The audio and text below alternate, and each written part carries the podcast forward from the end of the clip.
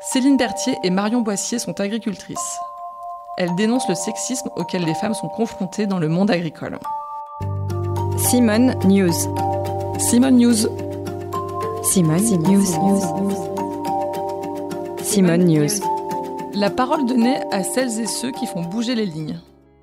Moi, j'arrive euh, comme euh, éleveuse de chèvres, présidente du marché, et on m'a quand même euh, déjà demandé de mettre un t-shirt mouillé, d'enlever mon string. C'est complètement déstabilisant, en fait, je trouve ça hyper violent. Avec mon associé Marceline, on a racheté une ferme qui existe depuis 30 ans, en Ardèche. au début, les gens retenaient surtout que on était deux femmes.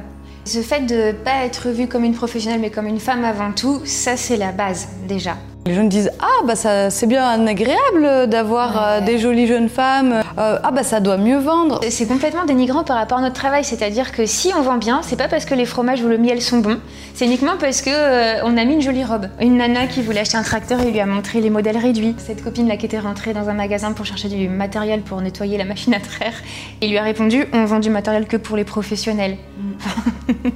et après, il y a des phrases assez violentes dans ce sexisme malheureusement ordinaire, comme à une réunion de CUMA une coopérative d'utilisation du matériel agricole.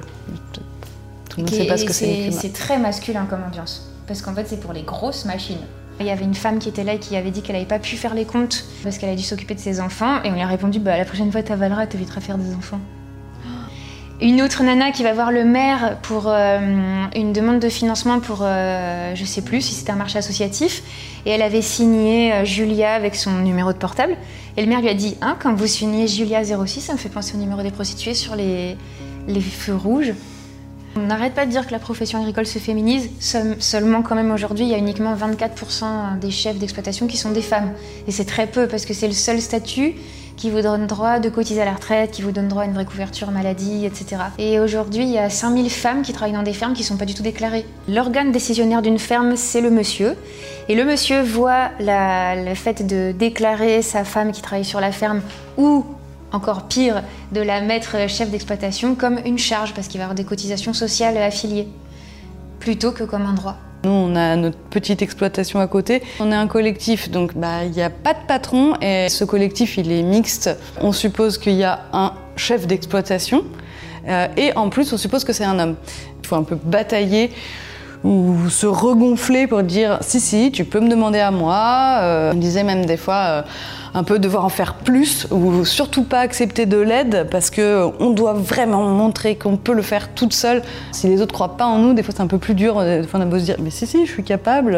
En fait conduire un tracteur, mais tout le monde peut le faire. C'est comme conduire une voiture et c'est pas physiquement plus difficile. Oui des fois c'est physique, c'est dur, c'est fatigant. Ben je vais demander de l'aide ou euh, je vais essayer de euh, améliorer l'outil ou changer d'outil. On avait euh, une stagiaire qui était venue dans notre ferme.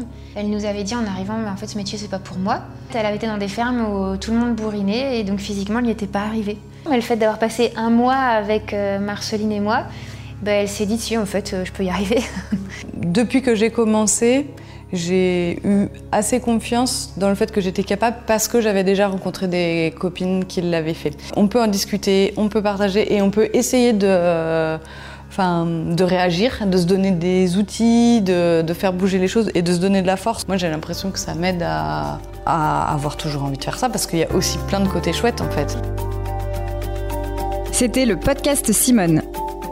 Retrouvez-le tous les mardis et jeudis et abonnez-vous sur votre plateforme d'écoute préférée pour ne manquer aucun des épisodes. À bientôt!